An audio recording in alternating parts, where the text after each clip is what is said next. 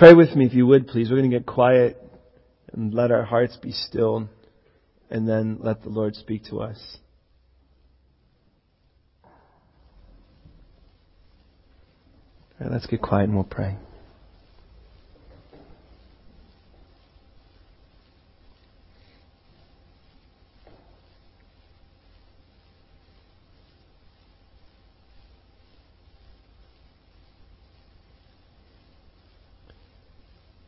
Thank you, Lord, for the privilege of spending another evening with you as a family, seeking your guidance, your clarity, your leading. And I do pray, Lord, that you would tonight minister. We've not come to a drive through blessing.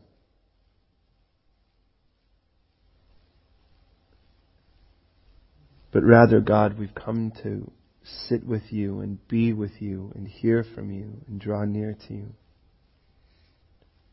And we expect to find you in your word. We expect you to lead us, to define our calling better, to strengthen what is weak, to shore up what is sagging in our faith. Please now, minister. Immerse me in your Holy Spirit, God, that I would disappear and you would be seen. And tonight, come upon me in such a way that it would be very clear and evident your presence here. I commit this night to you, every moment of it. Pray you would be glorified. Redeem every second, we pray, in Jesus' name. Amen. I would say tonight as I would any, please don't just believe me. Don't just assume it's true because I say so. Search the scriptures. Let the Bible always be your authority. Having said that, if some, many people are familiar with the book of Judges, I mean, a very, to be honest, one of the darkest times in Israel history, uh, where it's basically a free for all. We read there was no king in Israel, and everyone did what was right in their own eyes. It was mayhem. It was pandemonium people were just acting crazy and they were making up their own rules and everyone had their own idea of what was right and wrong. Sounds a lot like where we're at today. And we see, of course, some of those great heroes Gideon, Jephthah, uh, Samson, Deborah. We see all these people raise up from this book. And obviously, what makes them such a hero, to be honest, is how stark in contrast they are to the society they're in. If the society was generally really, really nice and they rose up a little bit, it wouldn't be as clear. It's a very, very dark, dismal, empty, hopeless place for which one arises to help lead a nation into their freedom. We get that. We had Moses in the wilderness prior, leading us in the wilderness, watching a generation die in their complaining and their lack of faith. Joshua is the one who will take them over. In essence, Moses gets them out of Egypt. Joshua gets them into the promised land. It's the book of Joshua really that hints at what does it take. I mean, many of us know in our own lives we've lived a life a lot similar to the book of Judges, where what happens is we get blessed by God, we forget about the blesser for the blessing, and then we turn our back on God, and ultimately from that we find ourselves in bondage again. We cry out to God, and He delivers us, and the whole thing starts all over again. And our life is basically this weird pendulum of being really blessed by God and then really crying out to God because of how stupid we've been by forgetting that God was the one who gave us the blessings. And, if that's your life, I recognize that the same way that we see in the book of Judges, what it takes to see that series end was what they said. There was no king in Israel. Is that what it takes is the proper king to take the proper throne. Jesus being your Savior alone will give you a judge's life. But Jesus being your Lord, sitting on the throne that he deserves, will end that, will end that time and actually put you in a place of a greater, where, where God intended. But if you were there, you might wonder how you got there. The book of Judges kind of shows us that. It shows us really shining moments, great victories, great battles, but it also shows us great, well, to be honest, it shows us great failure. It shows us what happens in a life that starts to compromise and how that compromise leads us then into a life of really just spinning around in circles. We used to say in America, doing donuts. That's where you sort of turn your wheel on your car really hard and then you gas it so the car just spins around in circles. Well, that's kind of, maybe you feel like that's your life. Like right now you feel kind of trapped, it's going nowhere, it's just spinning around in circles, and the faster you go, the more dizzy you get, because you're still not getting anywhere. Well, there's a divine aspect to that, and there might just be that you just need to settle in, in the Lord. But understand, well, let me fill you in on where we're at to this point, and we'll go through chapter 11, verse by verse in this. But understand, this is where we've been. In the book of Joshua, what happens is, as they cross or prepare to cross over into the promised land, and the promised land is not heaven. We're aware of that because if the promised land is heaven, why in the world are all these battles taking place? But I would dare to say the promised land would be the abundant life Jesus called us to that life abundant, where there aren't short, we aren't short of battles, but we are guaranteed victory in every one of them. And we read that, that Jesus said that He had come not just to give us life, but to give us life abundant, more abundant, literally above and beyond what we can contain. And we would love that kind of life. Well, that life isn't without battles, but let's face it, even if you didn't live an abundant life in Christ, you're still going to face battles. You're going to have them either way. What the abundant life shows us is that we're victorious. How would we know we're victorious if there weren't challenges?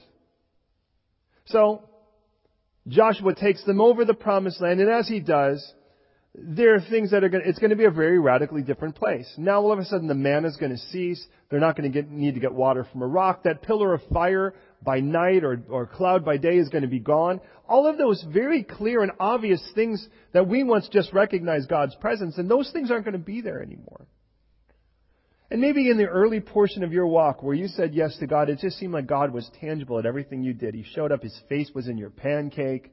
You know, it didn't matter what it was. You turn on TV and every guy had a beard and he wasn't a terrorist or whatever. And you know, just, you saw Jesus and everything. Well, we still should. But it just seemed like he was so tangible. And then we get to this point where we start living this abundant life in Christ and we're like, we don't see some of the tangible stuff we used to. And that's okay. Because what becomes, what we have to do is segue out of looking for it on the outside and being confident in it on the inside. Just like Jesus, when he ascended, he practiced, if you will, showing up. I love that about the book of Acts. You know, before he ascended, in between the time of his resurrection and his ascension, it just seemed like you never knew if Jesus was going to show up at any given moment. Now that kind of helps you live your life a little more accordingly. But I mean, he's you kind of always kind of, kind of keenly aware that he was there. But if you were Jesus, wouldn't you just do it for fun? You're like, hey, just to see how many people you could scare and, you know, those kind of things. Especially when you're talking about big fishermen and just to see if they cuss one more time and go, hey, you're supposed to not be doing that. I mean, the things you could do. Pop is, you know, just practice popping in and out of walls. You know, the things he could do now. But the reason I say that is Jesus was helping us practice living the presence of Jesus without seeing him. So when he does ascend, we could still be confident he's there even if we can't see him. And in that same way, we kind of see that really as they transition into this place of the promised land. They don't see that pillar like they used to. They don't see the manna like they used to. They're just going to have to walk by faith. And so what they do is they go and they make their way. I mean, as God parts the, the Jordan, and of course, there's stone monuments everywhere. They take stones out of the Jordan to make a monument. Stones they, they take and put it into the Jordan as a monument. The ones they take out, they put in their camp, and the camp is in a place called Gilgal. Gilgal means rolling away, and I won't develop that because of what happens primarily there. But it's the place of consecration. It's a place where the second generation was circumcised. And understand, from that point on, there will be a pattern for everything we'll see in the rest of, the, of this book. And it is fundamental that they are in proper order and they are all maintained. C stands for consecrate, and then we use the acronym CSI, like the TV show. C stands for consecrate, and the idea is make sure your heart is right before God. S is for seek, as in seek the Lord. And then I is to initiate. Whatever it is that God says, do it. And what we find is through the rest of the book, it's either great victory because they do that, or there's some form of failure because they don't. First was Jericho.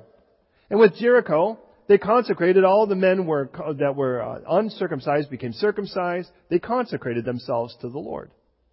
Then they saw it, and the angel of the Lord came and spoke to Joshua and told him the game plan. A very weird game plan, we can all agree. They had to march around the city, you know, not say anything, you know, the horn blowers blew their horn, and that happened for seven days. On the seventh day, they did it seven times, and then the walls were just supposed to fall down flat. But weird as it is, they still had to initiate this crazy scheme that God came up with. They did, and it worked out perfectly, and they were perfectly victorious. They consecrated, they sought, and they initiated. But problem was, is that someone, though God said don't touch any of the spoil of Jericho, someone did anyways. And because someone did anyways, a guy named Achan or Achan, which means troublemaker. You should have saw it coming, I guess, with a kid with that name. Who names their kid that? And with that, he steals some gold, some silver, and a Babylonian garment. Now guess what happens? The camp is not consecrated. Remember, consecrate, seek, initiate. Because the camp is not consecrated, and they don't even go back to Gilgal. Remember, Gilgal is the place of consecration. We'll see that when we get to the book of Samuel's, where Saul was supposed to, after being declared king, was supposed to go and make his way immediately over to Gilgal. It's the place of consecration. What we find with Saul in the Old Testament is he's a person with a great calling, but no consecration. It will be symptomatic for his whole life. Now, hear me on this. So they go and they get the second town instead of going back to Ai and just sort of checking everything to make sure they're reconsecrated. No, they don't. They go straight at Ai because it seems like a little and insignificant place and they lose. The only battle that we see casualties of is Israeli casualties throughout the book of, of Joshua. Then with that, they have to go in and now he's seeking, but there's a problem, seeking step two. So God goes, oh, whoa, whoa, whoa, let's not get to step two, let's get back to step one. Your camp's unconsecrated. Someone is hiding something in their tent, and because they're hiding it in the tent, it deconsecrates the whole camp. You need to get rid of that guy. You need to kick that person out, and you need to deal with what they've done, and you need to deal with it in a very harsh and a very clear way that God don't put up with it. And everybody loves Joshua when he's winning their battles. Nobody loves Joshua when he's disciplining. Well, he should have saw that coming. That's what happened with Moses. We don't see any great fights there, but we see his fear. So the Achan, Achan, is taken out and he lives up to his name. He is now Achan. And they stone him to death. Now the camp is consecrated and now they seek. Consecration, seeking, initiating. They consecrated, so they sought, and God says this is the way you do it, ambush. So with ambush, they went and then they initiated. So they consecrated. The lack of consecration caused them to lose with Ai. They reconsecrated. The good news is you could go and take the test over. They consecrated, they sought, and initiated, and again they were victorious. then the next thing you see is a town called Gibeon. Gibeon are people they were supposed to fight against and destroy, but Gibeon lies to them.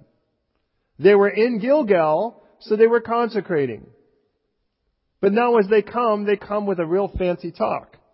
They come with old shoes, old water sacks, they come with old food, and they say, we come from a very distant place and we want to talk peace. But Israel didn't do something. Which of the three things did they not do? Seek. They did not seek the Lord. And that's exactly what it says, but they did not seek the Lord on this matter. As a result of that, they made an unright covenant with those people. As a result of that, they will be, in essence, a pain from this point forward. They will be a challenge. Consecrate, seek, initiate. Do you get that? We have seen, we have now seen what happens when you fail to consecrate. We have now seen what happens when you fail to seek. You get into improper allegiances. And we see this happen a lot.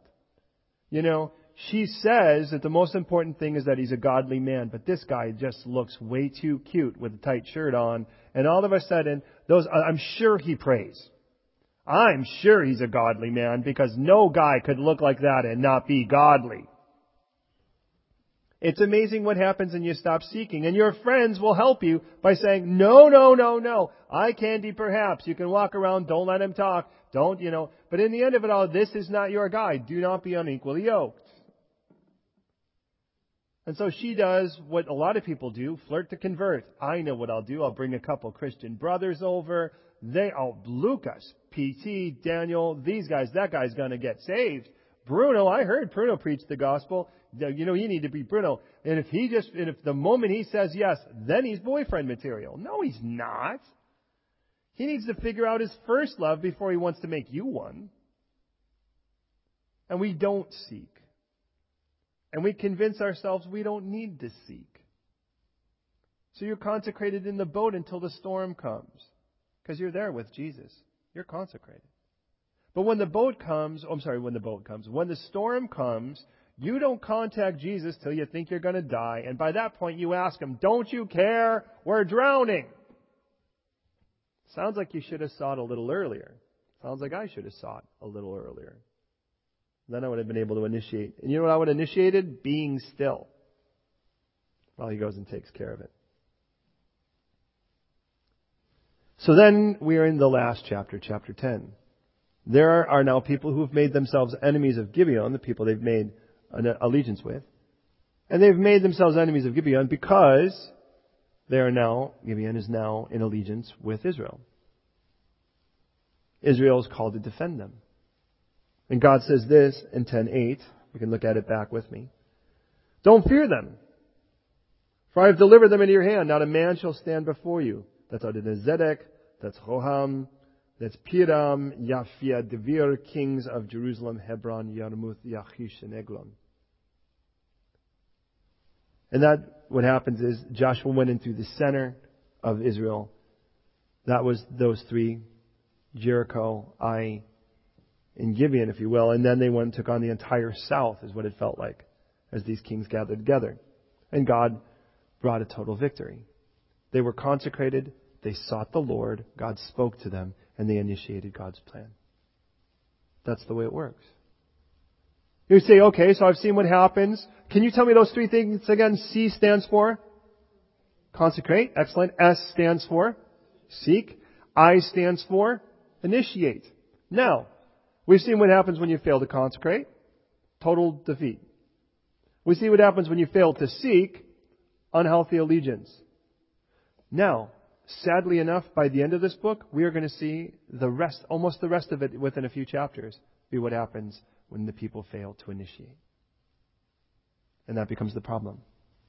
And let me ask you, in your own life, as I'm asking that in my own life, what areas am I weakest in? Am I just seeking to become more like the church, or am I really seeking to become more like Jesus? Am I cool with whatever the status quo is, or am I really serious about really wanting to become more like Jesus? Because I know this becoming more like you will cost me less. If I'm just going to be honest. Becoming more like Jesus will cost me everything. Everything is going to get mucked with. Everything is going to be restructured. Lots of things will be cut off and I won't see him again. Am I willing to do that? Am I willing to take that kind of stand? I'd like to say yes. And I ask, well, well what about seeking? Am I quick to knee jerk respond? Something looks good, sounds good, smells good, or whatever, I should just jump on it? Or am I really seeking the Lord? Because if when I hear Him, I have peace. Because have you learned by this point, especially for whatever reason here in this city, no matter what decision you make, someone's going to question it, or something's going to happen to make you question it? Even the simplest of decisions. Even decisions you know are right. And you could say, well, I know it's right, but if you hear it from the Lord and you're confident the Lord said it, there is a greater confidence in those moments.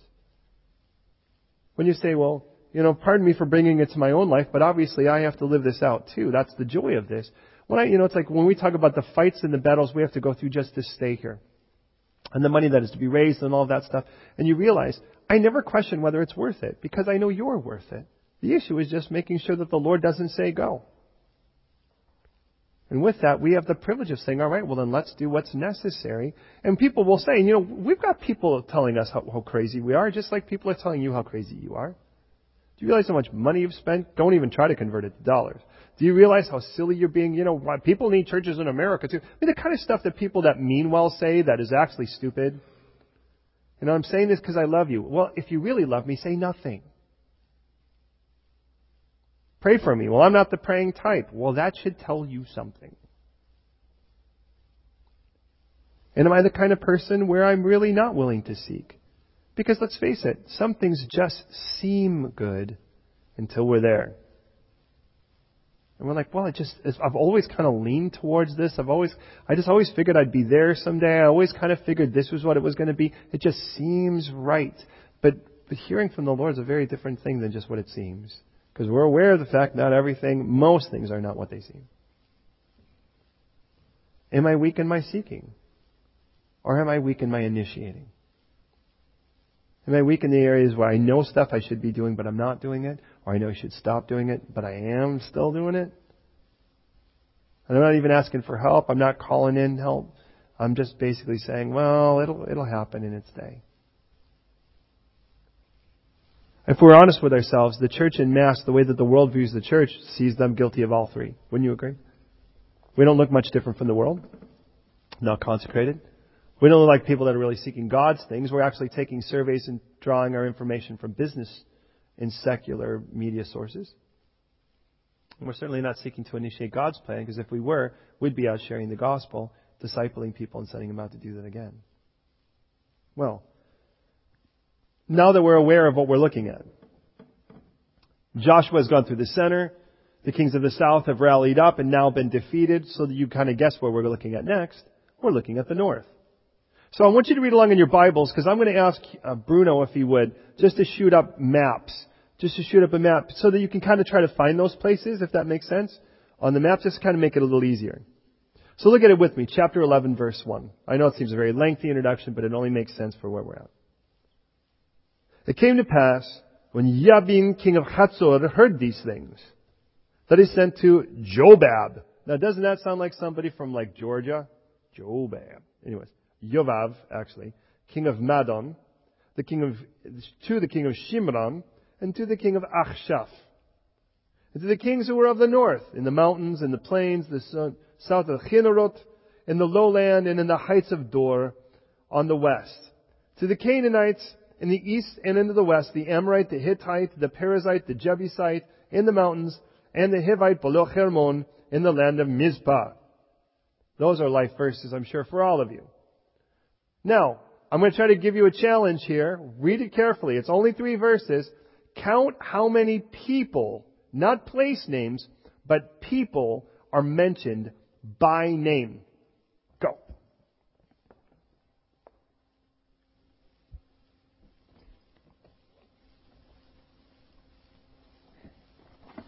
If you're new to all this, you're okay to guess. We all make, you know, the good news is you could be brave enough to be the first person to come up with an answer.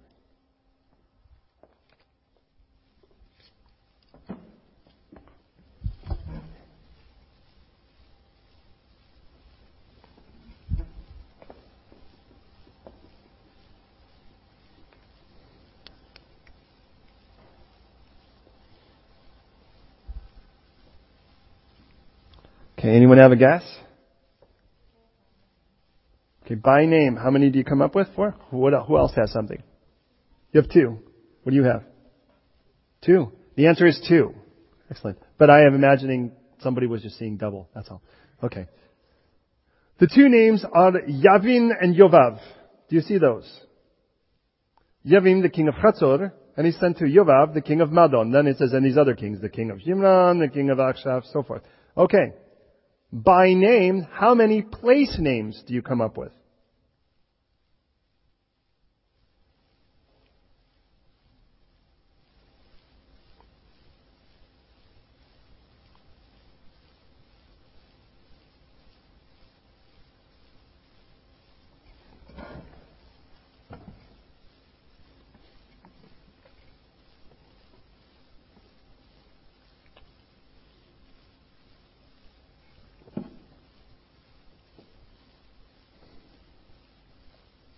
guys, you're studying your Bibles. It's awesome. Some people are afraid to say now.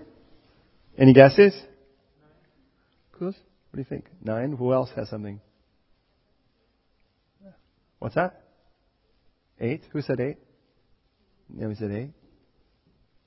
What do you say? Eight? Claudia says eight. Notice I mentioned the names of the people who are right. Eight is right. Hatzor, Madon, Shimron, Achshaph, Chinarat, Dor, Hermon, and Mizpah. There's like all these other people's names and so forth that are in there. So what's the big deal? Well, why did God even mention two kings' names?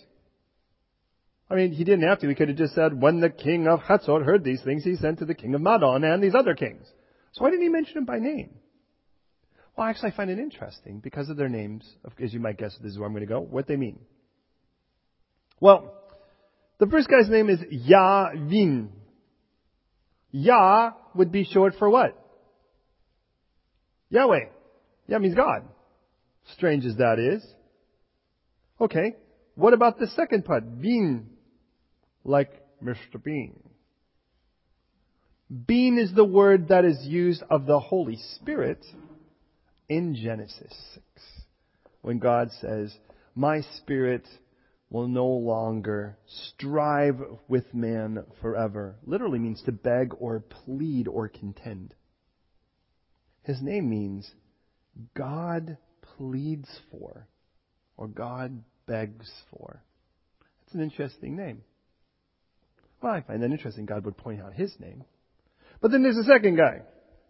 The second guy is that Jobab guy. Remember that? Yovav? Yovav means he who cries out. Or howler. I think interesting. I put those two guys' names together and this is what I get. I get God cries out for, or I should say God contends for, or pleads for, or begs for he who cries out. I think that's interesting. God chose those two names to put out, nobody else's. Hmm. Then I look at these place names, and again, forgive me if I kind of get all hocus pocusy on you here. We're going to get to the gist of it in just a moment. I'm just setting things up. I have this place called Chatzor. Chatzor, by the way, means castle or enclosed in, like trapped inside. Madon means strife. Shimron means the guard or who guards. Then this is one of my favorite names. Who names their kid this? Akshaf. Literally means I shall be or we shall be bewitched. We will be fooled. We will be bewitched. And then we have the plains of Kinnerot. Kinnerot I'll explain in just a moment. And Dor, which means this generation. And then we find these places in the end. A sanctuary at the watchtower. Mizpah means watchtower. I look at that and I think, wait a minute. It says those that are, are closed in or trapped in strife shall be bewitched, guarded and being bewitched.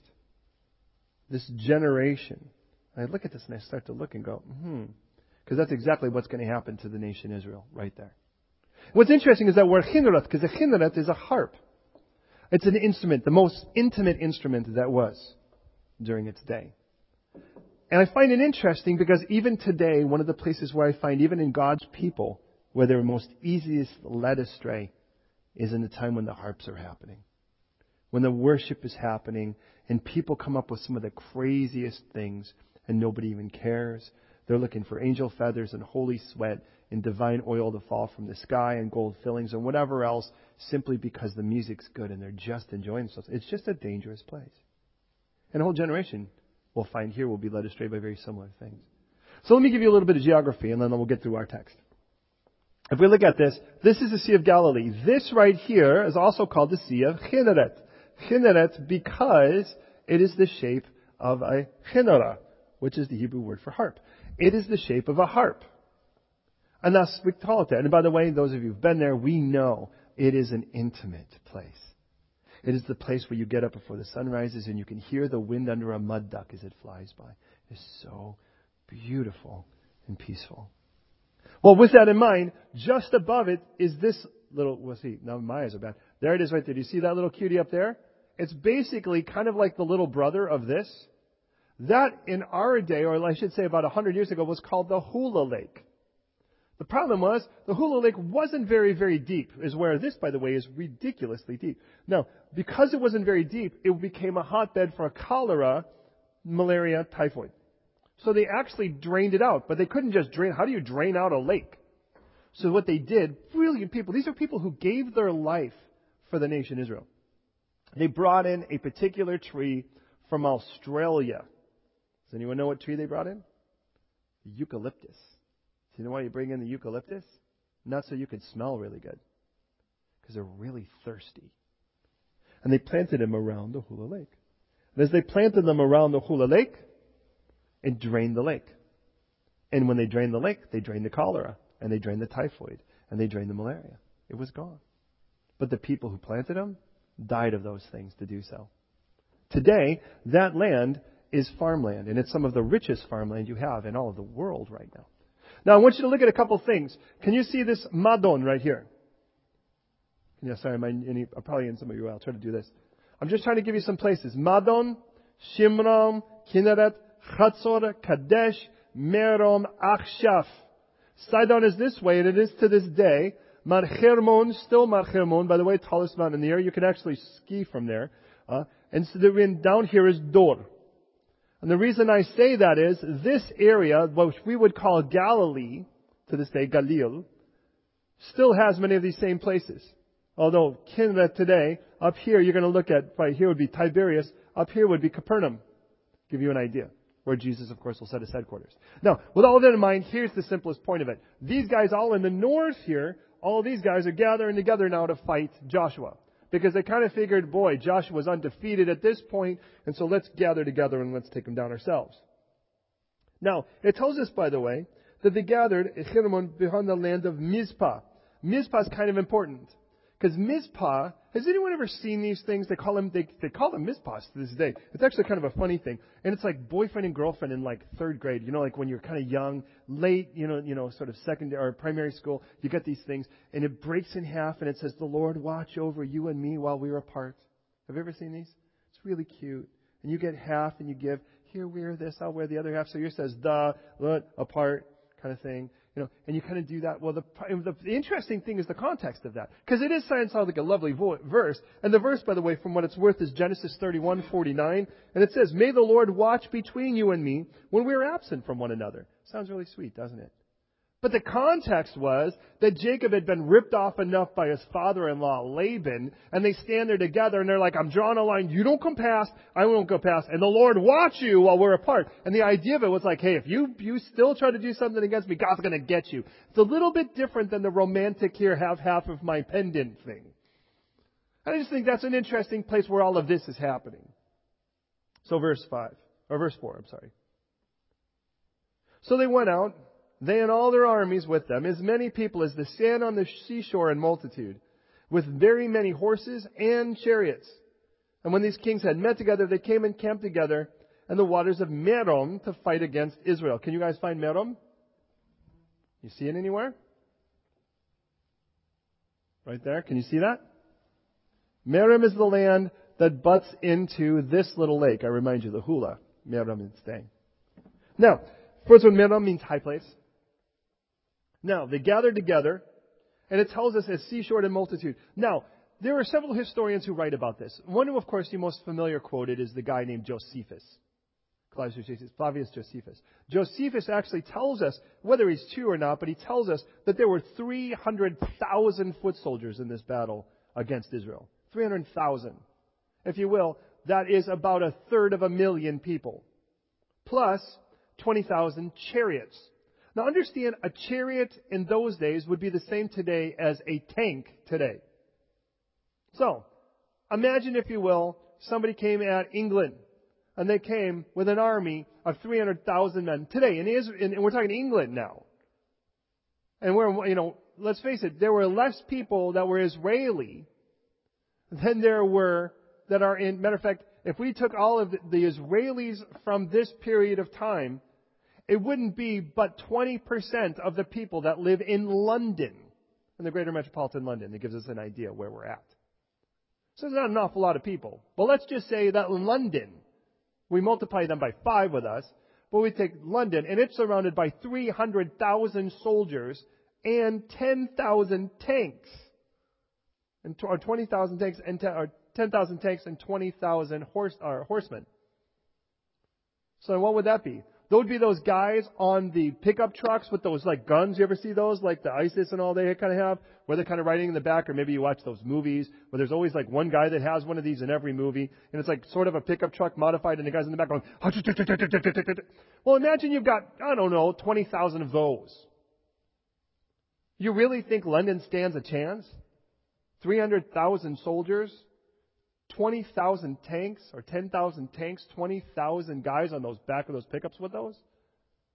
And then splice that, slice London in a fifth. And that's what we're dealing with here. Would you be afraid? You go, wow, this is probably the biggest battle we've ever had. We can't even count the people we're fighting now. And they met together, it says in verse 5. They met together, they camped together in the waters of Merom to fight against Israel. But, verse 6, do you know where Israel is at this moment? They're in Gilgal. They are consecrated and they are seeking the Lord. And the Lord said to Joshua, Don't be afraid because of them. For tomorrow at this time I will deliver all of them slain before you. You shall hamstring their horses and burn their chariots with fire.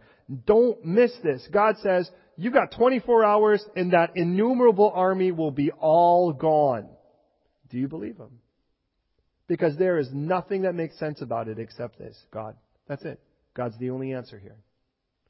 Have you learned yet that God doesn't have a problem letting the enemy be really big and bad so that when God takes him down, only he can get the credit? You know, we see things and they get bigger and they get worse and they get bigger and we're like, God, why aren't you stepping in? God, why, God, why aren't you stepping in? Truth be told, because if any God had stepped in any earlier, we would have thought we did it when we look back at it. But when those moments happen where it really does seem great, and I'm like so out of control, and man, I'm a goner, I am perishing. Where if you don't do something now, I'm a dead man. And God says, "Good. Now that we're in agreement, let me step in and do something."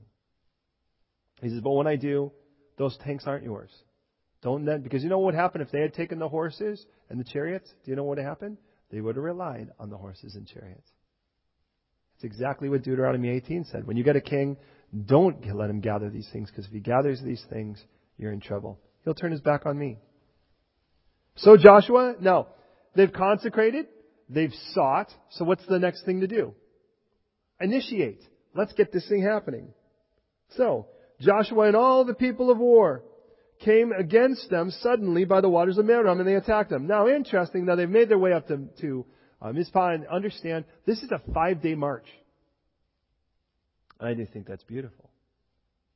They're going to march for five days to take on a third of a million people and their tanks and their machine gun pickup truck things. And they're going to do all of that after a five day march. That's a guy who's ready to initiate. How about you? And I ask myself, is there a go for it in my spirit? When God says, let's do this, and I'm like, yeah, let's do this.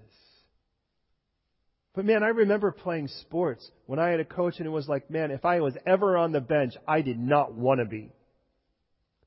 I don't care, man. I'd rather, I'd rather die on the field tired than sit and let somebody else score that last goal. Then I was like, I was always like, come on, man, put me up, put me up. I'm fine, I'm fine. They're like, your head fell off. I don't care, I'll play without my head. You know, that kind of thing. I can play with one arm. Why am I not like that with the Lord? With the greatest coach, with the greatest match, for the greatest victory of all time. I want to be like, come on, coach, come on. And he's like, how about I put you in? And you're like, really? Well, okay. Really? I want to be like Joshua. Joshua's like, okay, coach, you said go, let's go. So they went and they attacked him. Now I imagine they were a little surprised. They were five days away. Now all of a sudden here they are. They show up there. And all of a sudden out of nowhere, here they come attacking the 300,000 of them. And it says in verse 8, And the Lord delivered them into the hand of Israel, who defeated them and chased them to greater Sidon. Can you find that on there? The brook Misrefot, which by the way is the place of the glass smelters and the place of Mizpah eastward. So they're going this way. They're heading up this way. See their Sidon right there? Greater Sidon? So they're heading up today to the area of Tyrus Sidon. To this day it's still called that. Let none of them live, none of them remaining. Verse 9, Joshua did to them as the Lord had told him. He hamstrung their horses that you cut the back, tendon back here, kind of where your ham, where your uh, Achilles is, kind of just north of it. And the idea of it that the horses, in essence, then can't be used and burn their chariots with fire. The only thing left to do with them at that point is take them to Sicily and, and barbecue them. Anyways. Joshua turned back at the time and he took Hatzor. And he struck its king with a sword, and Hatzor had formerly been the head of those kingdoms. It was actually larger than the size of London. The only of these cities that was. And they struck all the people who were in it with the edge of the sword, utterly destroying them. There was left none of them breathing. Then he burnt Hatzor to fire. So the cities of those kings and the kings Joshua took and struck with the edge of the sword. He utterly destroyed them as Moses, the servant of the Lord, had commanded. But as the cities that stood on the mounds, Israel burned none of those except Hatzor, which Joshua burned. What's he going to do? He's going to ultimately inhabit them as God promised. So what does he take in? The place that traps. Because that's the one city. Remember that enclosed in, trapped in strife? That trapped in is the place that he goes and takes. He frees those that are trapped in. And all the spoil of their cities and their livestock the children of Israel took as booty for themselves. They struck every man with the edge of the sword until they destroyed them and left none breathing. And the Lord had commanded, as the Lord had commanded Moses his servant, so Moses commanded Joshua, and Joshua did. He left nothing undone that the Lord had commanded him. When God tells you victory, how far do you want to go with this? When God says total victory, is partial victory still good enough for you? Is it good enough for me? Not for Joshua. That's why he wanted the sun to stand still in the last chapter. When God says, I want to give you victory, I'd say, let's go. Let's get total victory. Let's not just win, let's annihilate. Thus, Joshua took all the land, the mountain country and all the south, the land of Goshen, and the lowland, and the Jordan plain, the mountains of Israel and its lowlands. From Mount Halak to the ascent of Seir, even as far as Baal Gad, in the valley of Lebanon, below Mount Hermon. He captured all their kings, struck them down, and killed them. Joshua made war a long time with those kings. There was not a city that made peace with the children of Israel, except the Hivites, the inhabitants of Gibeon, and all others they took in battle. It was of the Lord to harden their hearts, that they should come against Israel in battle, that they might utterly destroy them, that they may receive no mercy, but that he might destroy them as the Lord had commanded Moses. Now, before we close this, and we are very near to doing so. This, of course, becomes our topic. God hardened it. Actually, it just said it was of the Lord to do this. What does it mean for God to harden a heart? Because I know that God does harden hearts because he hardened Pharaoh's. The word that is used here is the word chazak. Could you say chazak? Try that. Come on, give it to me good strong Hebrew. Chazak. Nice. Chazak. Chazak means to strengthen. For instance, in 2 Chronicles 11:11, strongholds were fortified. And Isaiah 41, when God jokes about an idol, he says that that idol has to be cut, it needs to be carved, it needs to be covered in gold and silver so you can make your idol pretty. And then it needs to be fastened to something with nails so it doesn't fall over. The word fastened is chazak. In 2 Chronicles 32, 5, we find the king, he strengthened himself. And Haggai, when Haggai is speaking and prophesying to Zerubbabel about the building of the city in 2 4, he says, Be strong, O Zerubbabel. And perhaps you're familiar with that, of course, from Joshua 1 6, when God says, Be strong and of good courage. And that is the word chazak. So how does that work here? And let me tell you what it doesn't mean.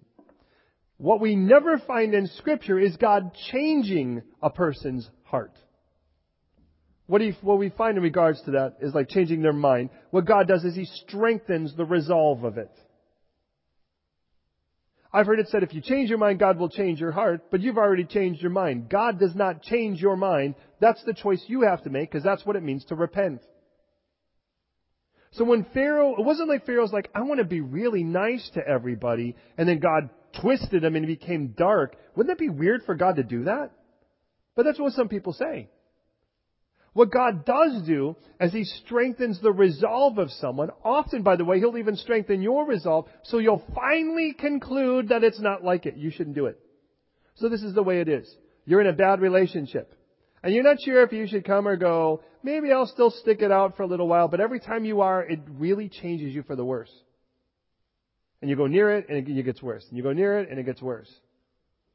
And then you're like, well, I don't know. I'm going to kind of play around with both. Maybe I'll live forever in this limbo. And all of a sudden you get this conviction. I'm going to really dive into this relationship and try, really try. And then you realize you get totally worked.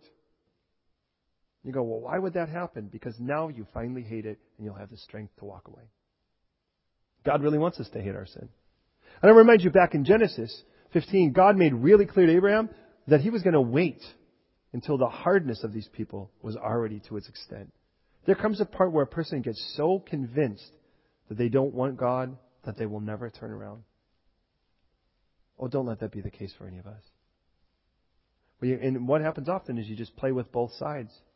You play with both sides long enough, you think you're safe when you're not. And then you harden your own heart to that. What God did in Pharaoh's case is he strengthened Pharaoh's resolve so that Moses through God, or God through Moses could take down every one of their gods. I mean, what if Pharaoh just said, okay, you guys can go after the second one? Well, then there would be other gods people would have still worshipped. But because Pharaoh's resolve was strengthened, all of the gods that people worshipped in Egypt were taken down so that when Israel left, they realized none of those gods were worth worshiping. That's what God does. God doesn't strengthen or harden a person's heart so they won't receive Him. God hardens a person's heart so that they can finally make the choice to receive Him. And if they will not ever say yes to Him, He could strengthen their resolve to become a warning so that other people will receive Him. It's that simple. And here what we read is it was of the Lord to strengthen their resolve because they had already completely declared war against God. They were not going to repent and God knows the heart. So He strengthened it so that He could give the victory that was necessary. I've learned this from coaching. If you can get the other team crazy mental mad at you, they'll, they'll make all kinds of mistakes. I watch it happen all the time in sports. When I watch how they rile up another team and get them crazy. They get wide-eyed, red-eyed, bull crazy. And what happens is when they get like that, they can't even think anymore. Have you ever been there? You're so mad you can't even think. Could you imagine happening? It's like you learn that in fighting. It's like if you get that person that mad, they're going to hurt themselves. So understand in this, it isn't like God wanted to destroy these people because we read that He takes no delight in the death of the wicked. But if they're going to be destroyed, he's going to at least make sure they take down as least amount of people as possible with them. That's the part.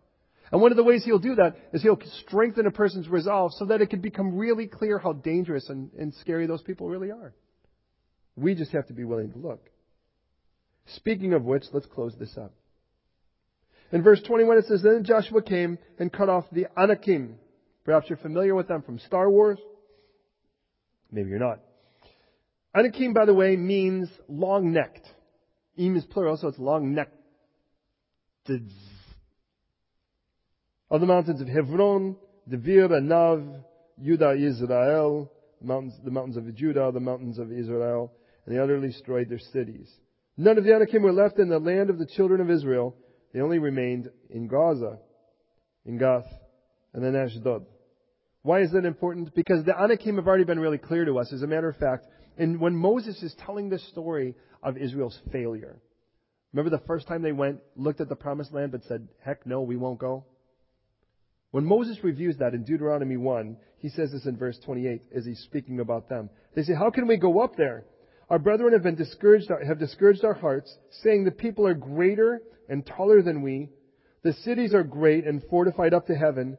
Moreover, we have even seen the sons of Anakim there. In chapter 2, then in verse 10 of Deuteronomy, he speaks and says, The Emim had dwelt in this specific place in times past, a people great and numerous and as tall as the Anakim. The next verse, and they were regarded as giants like the Anakim, but the Moabites called them Emim. In chapter 2 of Deuteronomy, what we realize is that God had shown them when they were afraid of these people. They looked and they saw across the water, across the Jordan, and they saw the people in the promised land, and what they saw is, these guys are gigantic! I don't want to fight that guy! How in the world am I going to fight that guy? I'm like a grasshopper in his sight.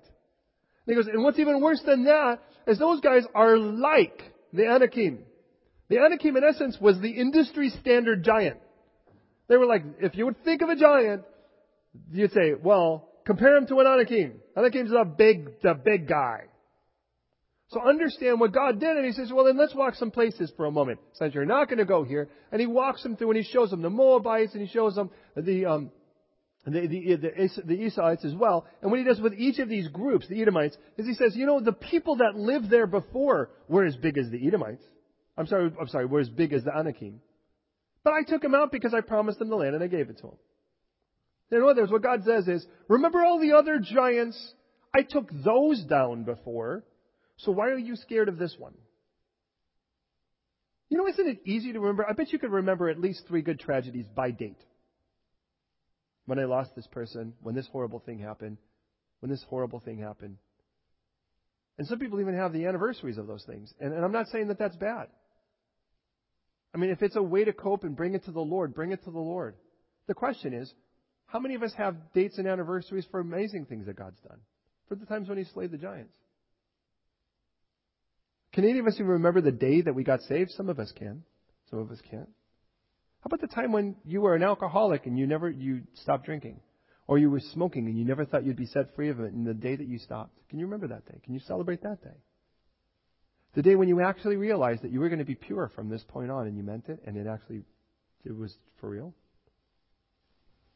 I mean, isn't it amazing how quickly we can gravitate to these moments we feel are great defeat or great disappointment or pain in our life? But we can't remember the moments the giants fell? And what God did is He says, well, let me walk you through the other giants I've already taken down. Because if I can walk you through those, maybe you'd recognize the next giant's no threat to me either. There's the point. And I look at this and I realize that when, when, what we read is Joshua came in and he went, I mean, this is our Joshua here. He went in after the Anakim. And he took them all down. He's like, I don't care how big you are. You're not as big as my God. You don't frighten me. I already have a history of fallen giants under my king. And if I have a history of fallen giants, what in the world's going to make me think you're going to be any different? What makes you bigger than any of the giants I've fought up to this point? I love that about Joshua. I just don't like the fact that I'm not like him in this area. You know, when God fed the 5,000 and the 4,000, which one did he feed first? Does anyone know? The 5,000. You would have thought if he fed the 4,000 first, then when they get to the 5,000, they're like, well, there's more people. This is really, you know, how are we going to do this? But when he fed the 5,000 first, and the 4,000 come, shouldn't you think this should be easy? He's already done worse. He's already done greater than this. How can I be intimidated by 4,000? He's already taking fair care of five. And you know what that's like. You want an impossible bill that God paid? And God said He's going to take care of it, and then another one comes, it's half that, but you're still freaking out just as much. I recognize that. That's our visa issue. And whatever that is, emotionally, interpersonally, you know, so, you know, sort of, you know, circumstantially, whatever that is. Beloved, please hear me. God is our giant faller. He knows how to fall every giant, and if we were honest with ourselves, we have a pile of, a mountain of fallen giants behind us. Joshua just knew that enough to step forward. He was ready to fight the first time 40 years ago. He was one of the spies that said, let's take these guys on.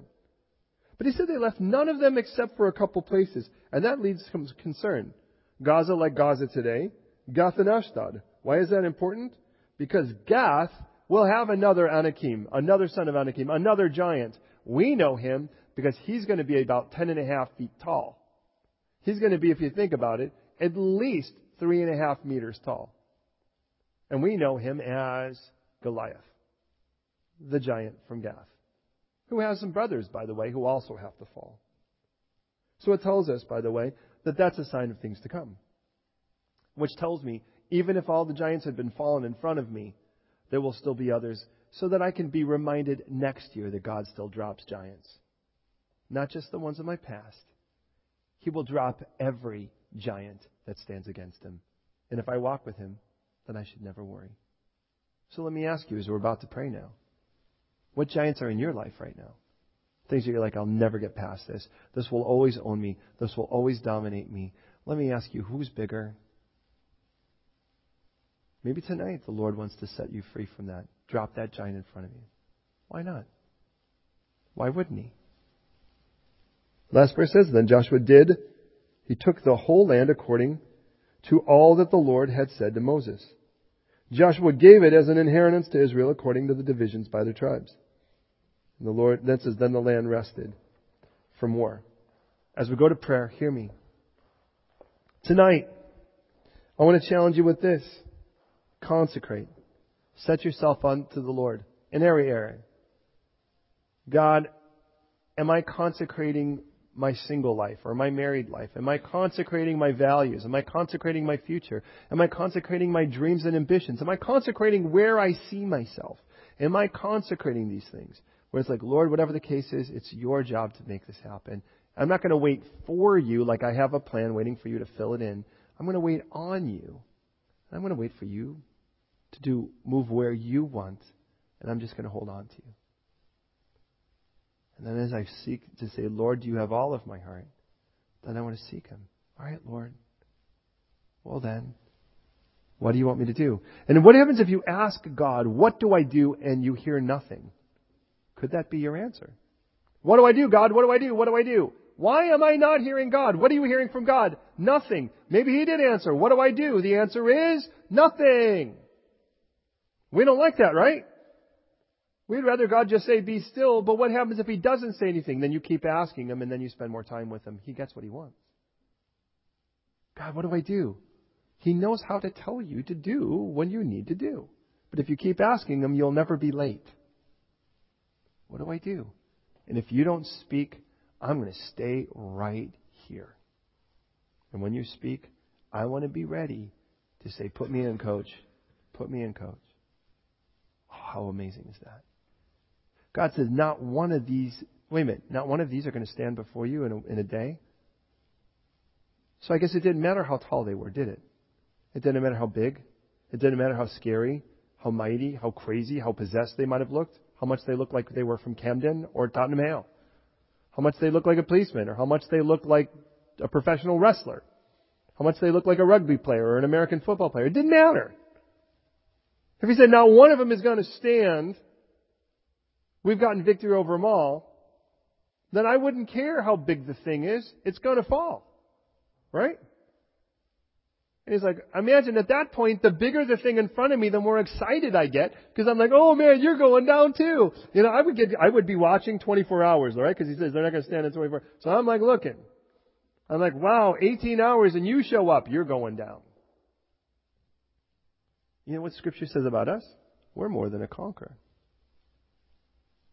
The giants are going to fall, beloved.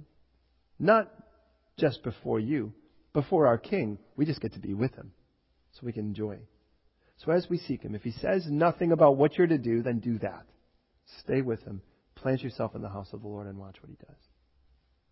But when He does make clear, then initiate. That's probably why He doesn't say it too soon, because for some of us, if He said it early, we'd do it early. Have you learned He's never early? But have you learned He's never late?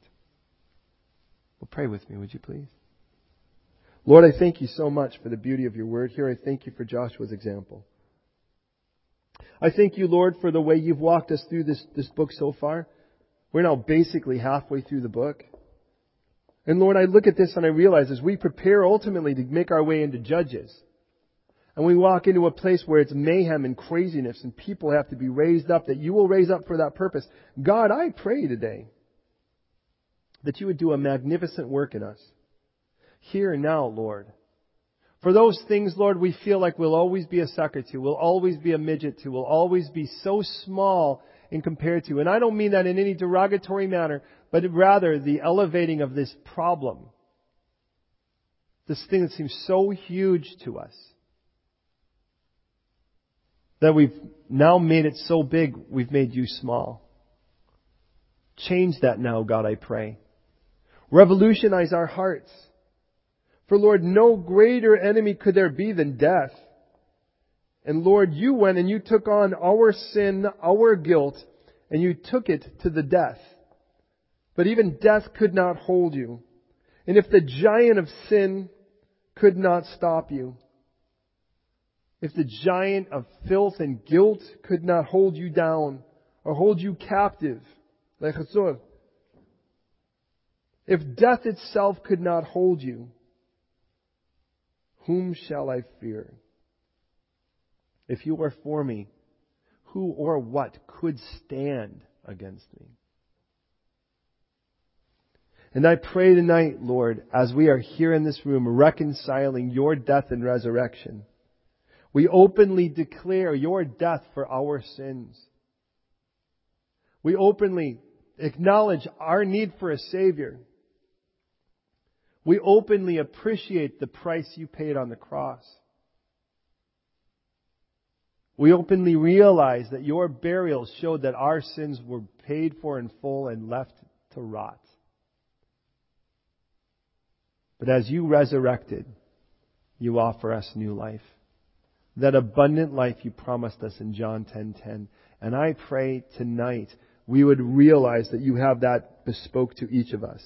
And in having it to each of us, Lord, tonight here in this room as we confess you, Jesus, not just as our Savior, but as our Lord, take your proper throne. And as you take the throne of our lives, drop the giants in front of us. And may we have the privilege of watching them fall. Even this week, even this month, as we now move towards October, Lord, drop the giants. May October be the giant dropping month. Where what we walk, when we walk into November, we walk into it with a greater sense of victory and dates to acknowledge for the rest of our lives. To look back and say, oh, I remember October on this day you dropped this, and on this day you dropped that. Well, do that, Lord, I pray. As we commit this to you again, we thank you for being the giant dropping God. In Jesus' name. Amen.